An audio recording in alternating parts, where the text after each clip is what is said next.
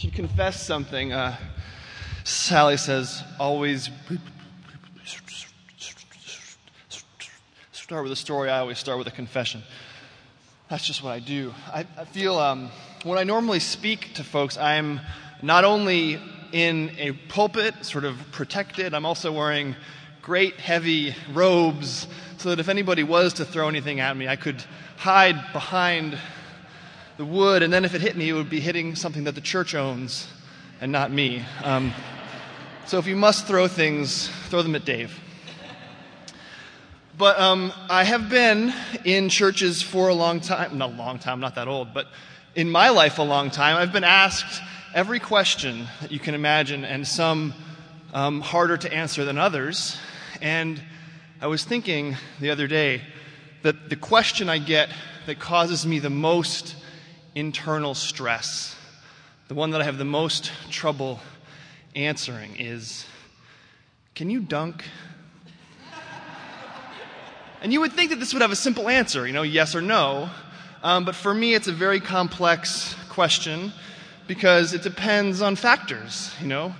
How's the weather outside? Is it, is it warm? Is it cold? How's the floor? Are my legs warm? Am I tired? There was a time in my life when none of these things mattered, of course, when this wasn't there, and these were much more pronounced. And dunking was no problem. Now, when somebody asks me, Can you dunk? It's a, a huge existential conundrum for me because to say no would be to give up something that was true about me that I desperately still want to be true about me. And so what I end up doing is giving a long spiel about, well, it depends, see. If the floor was, you know, better than it is here, if, the, if it was between 50% humidity and 54% humidity, then everything would be fine. And you can see how I get stressed immediately. I live my life in just the exhaustion that Tullian was talking about last night, the, the fear that someone will ask me if I can dunk because stress and exhaustion come from this sort of expectation, this, this difference that I feel, I think that we all feel between who we wish we were, or even who we used to be, and who we are. The gulf, the yawning chasm between the us that we wish we were and the us that we actually are. I wanted to find a way to start this talk by telling you all that you're just like Michael Jordan. I, I, worked at it and worked at it, and the truth is that you're not like Michael Jordan, but you are like Michael Jordan's sons. Michael Jordan has two sons, um, and they, of course, have lived their entire lives in the black shadow of Michael Jordan, the longest shadow, uh, the longest athletic shadow, certainly, of anybody. They both tried to play basketball, and they were pretty good. Much better than you or I. But of course, they lived their lives being compared to their father.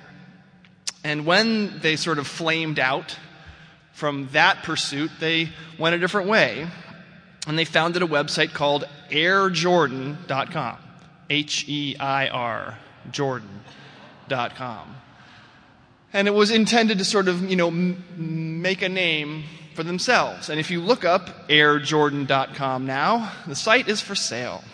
For a long time, it was just full of links that didn't lead anywhere, but now it's actually not even there anymore. I just looked it up yesterday, hoping that it was still a lame site with no links on it so that you could look at it, but it's not even there.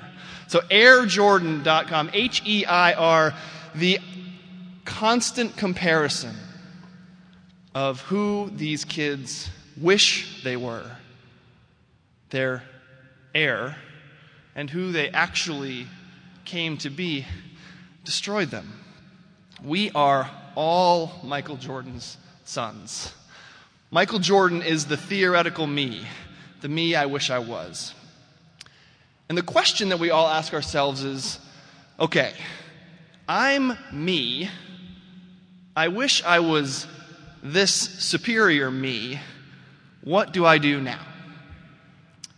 And um, the psalmist in Psalm 121 says, I lift my eyes up, Where does my help come from? And I feel like the um, world of athletes is only interesting, I mean, outside of the actual sport.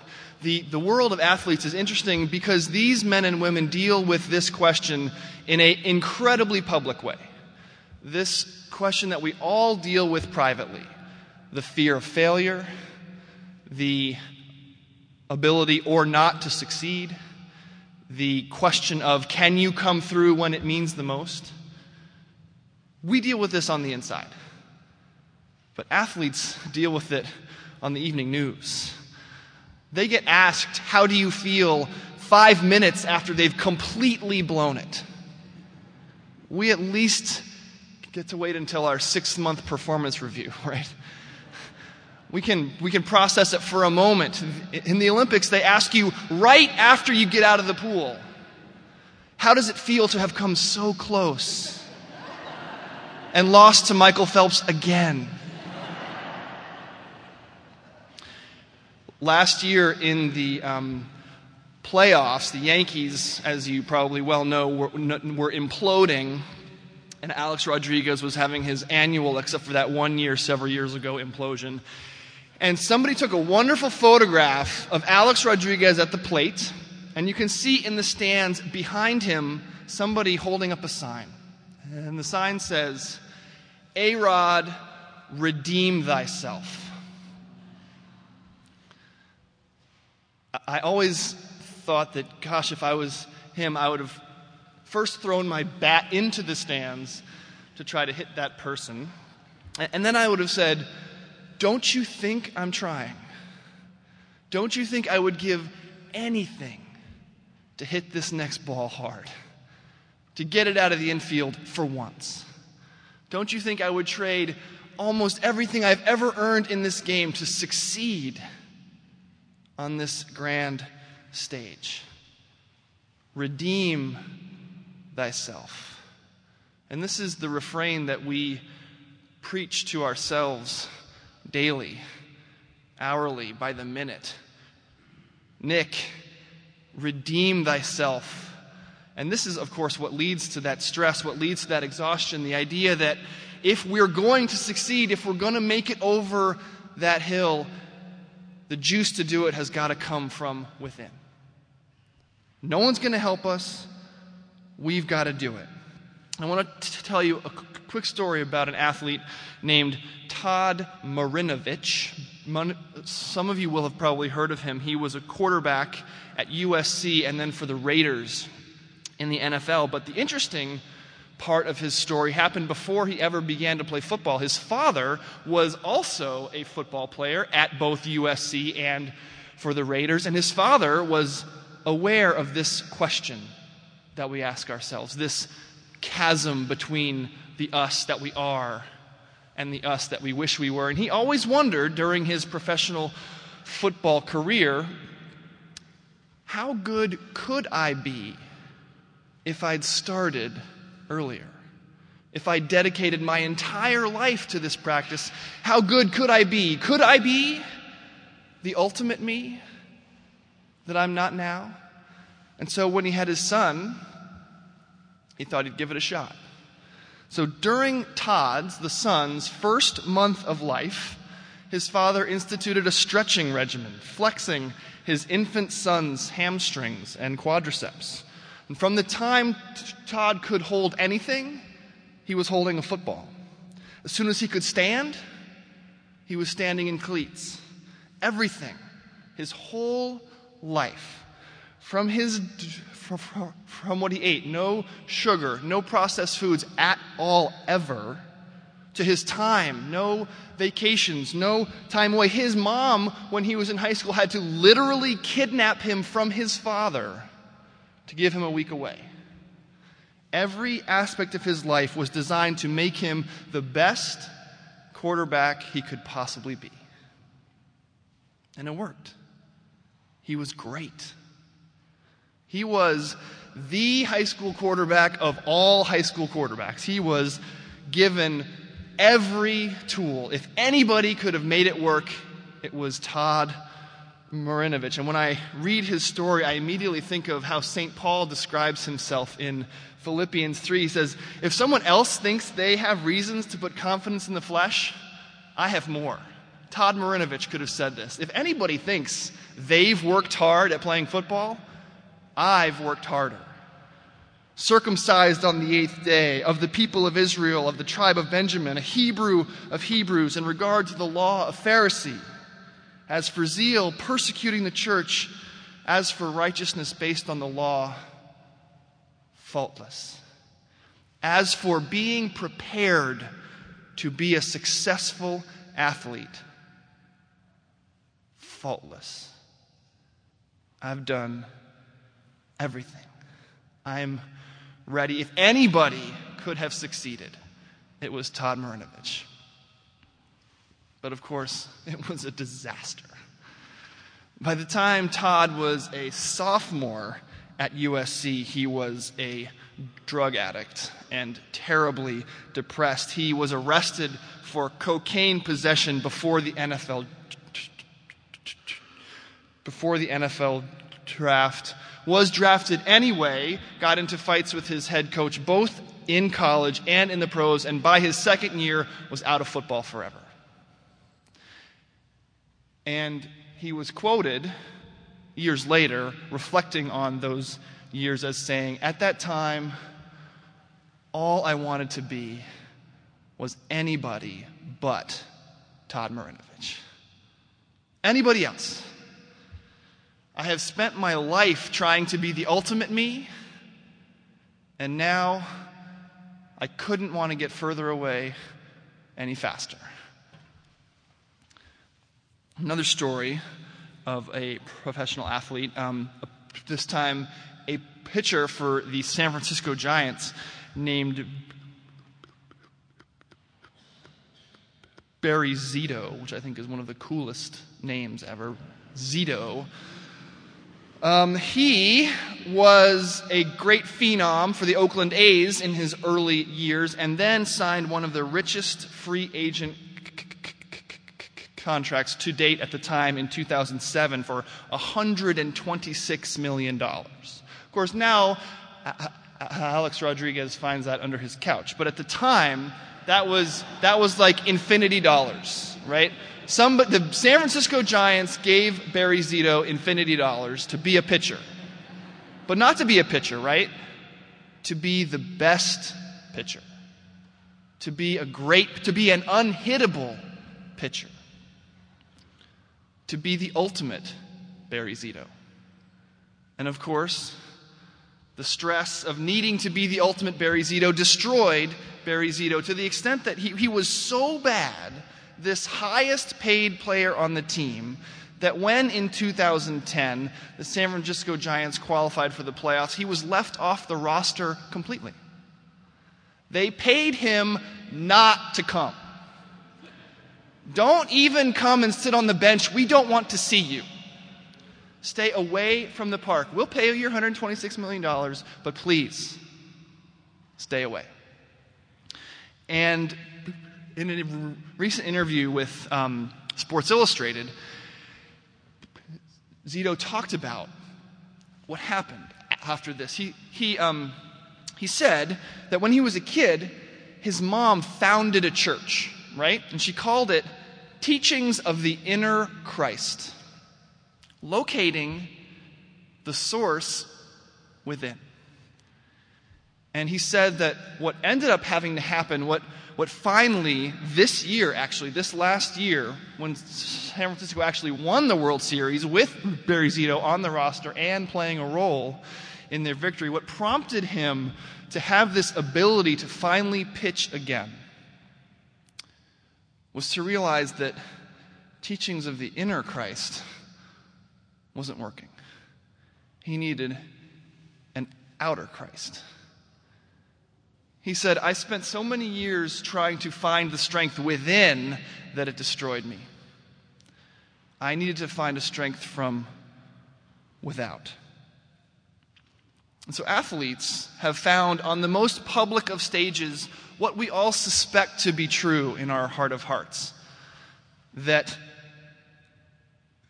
we always crash and burn. When we try to leap over that chasm between the us that we are and the us that we wish we were, we end up in the pit every single time. Because we can't run fast enough to get a fast enough jump, right? We can't jump high enough or go far enough. We always fall in. Both Todd Marinovich and Barry Zito realized that no matter how much they prepared themselves, no matter how hard they worked, they didn't have it in them to carry that burden. They were exhausted. And as St. Paul continues in Philippians 3, after having said, Look, if anybody has a case that they're prepared, if anybody has a case that they could do it, my case is better. He then says, But whatever, gain, what, whatever were gains to me, I now consider loss for the sake of Christ. And this is what athletes perhaps even have an advantage over us in.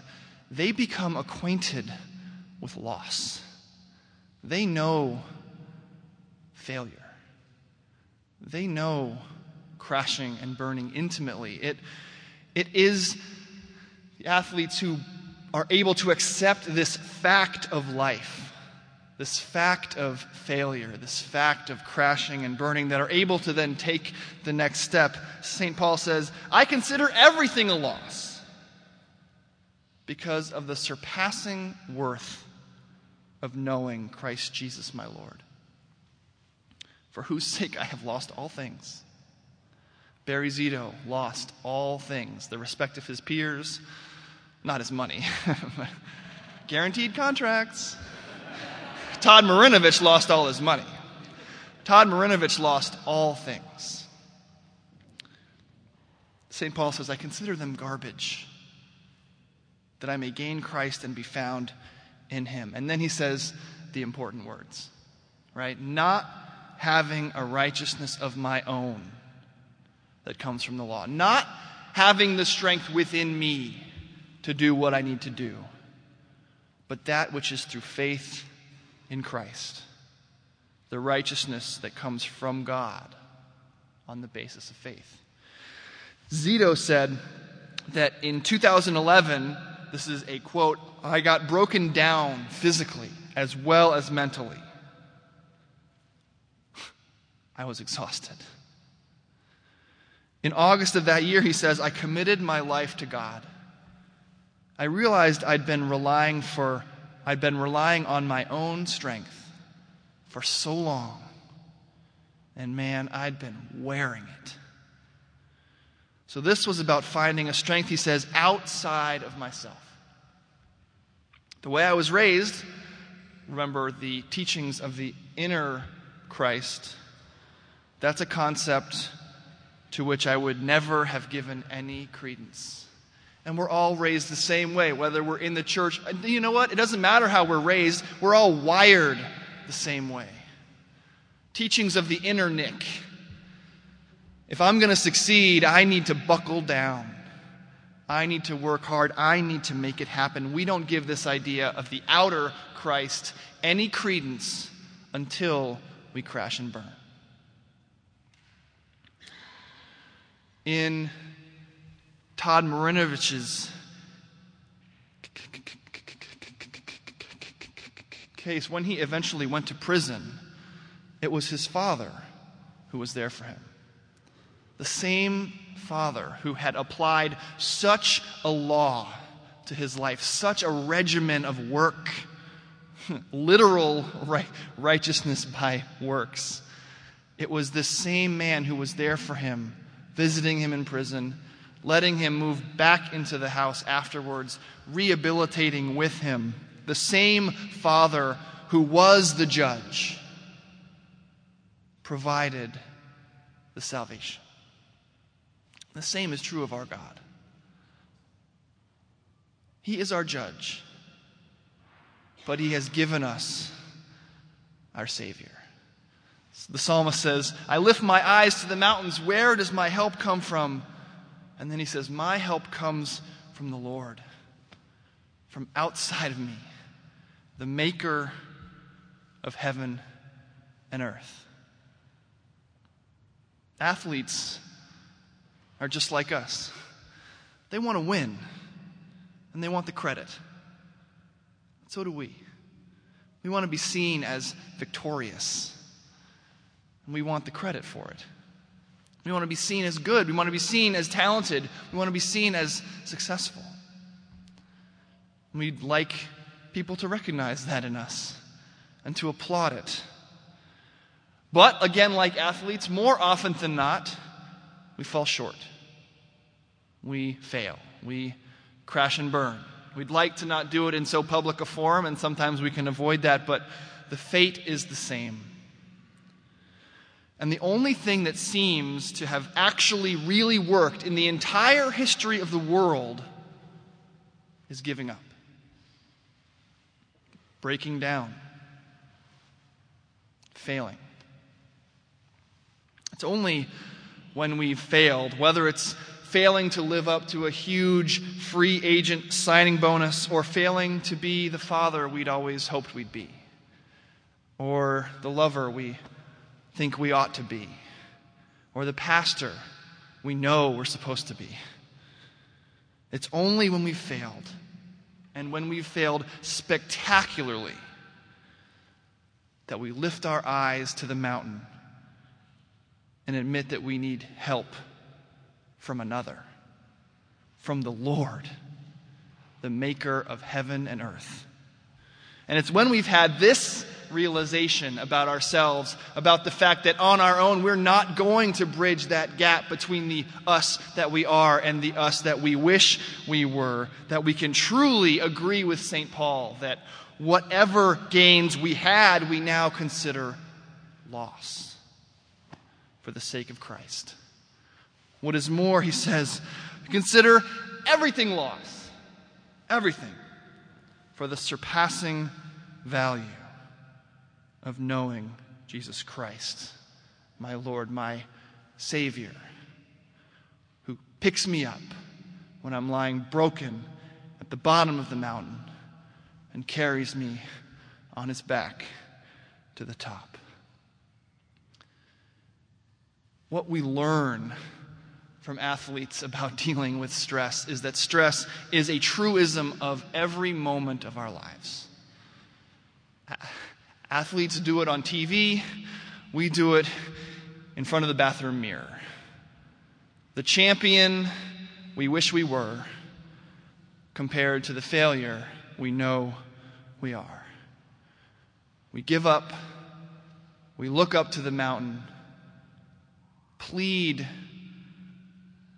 for the righteousness of another, and know that it is given. And so,